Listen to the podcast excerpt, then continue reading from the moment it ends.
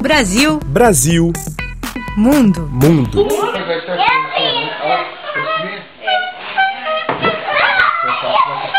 A Operação Nariz Vermelho é uma instituição sem fins lucrativos.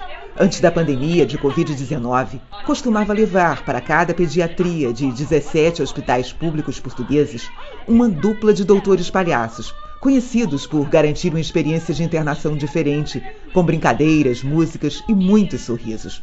Quando a crise sanitária obrigou os hospitais a suspenderem as visitas, em março do ano passado, a entidade encontrou uma maneira de fazer os vinte e seis doutores palhaços chegarem às crianças hospitalizadas. Nós montamos um canal no YouTube que chamava T V O N V, onde os palhaços faziam vídeos caseiros com seus próprios telemóveis. E nós começamos a fazer episódios de três minutos, onde nós colocávamos dois episódios por dia no canal do YouTube. Diretor artístico da instituição, o paulistano Fernando Escrich escolheu ser doutor palhaço de hospital há cerca de vinte e seis anos. É um dos cinco brasileiros que fazem parte do elenco de artistas profissionais da Operação Nariz Vermelho. Ao longo de seis meses, o grupo produziu mais de trezentos e trinta episódios para o canal.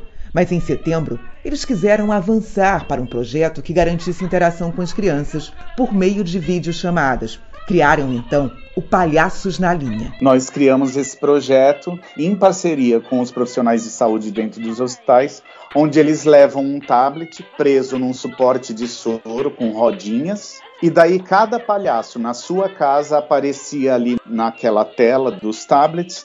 E daí nós pudemos dar um passo à frente de encontrar realmente as crianças em tempo real. Aos poucos, os hospitais têm autorizado o retorno presencial dos doutores palhaços. Eles entram com poucos objetos, menos instrumentos, mantendo sempre o distanciamento físico e o sorriso, apesar da máscara cirúrgica.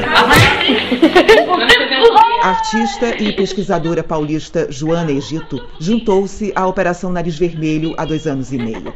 Ela faz parte do grupo de doutores palhaços que tem realizado as visitas presenciais adaptadas. É necessário, sim, uma série de novos cuidados e de novas posturas, mas sem achar que é impossível, que o palhaço não possa existir no hospital. Acho que, que a gente tem mostrado que sim, é, é possível. Dos dezessete hospitais públicos portugueses nos quais a instituição trabalhava antes da pandemia, dez já deram sinal verde para a volta dos doutores palhaços.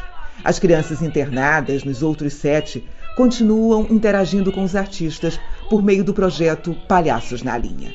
De Lisboa, Fábia Belém, para a Rádio França Internacional.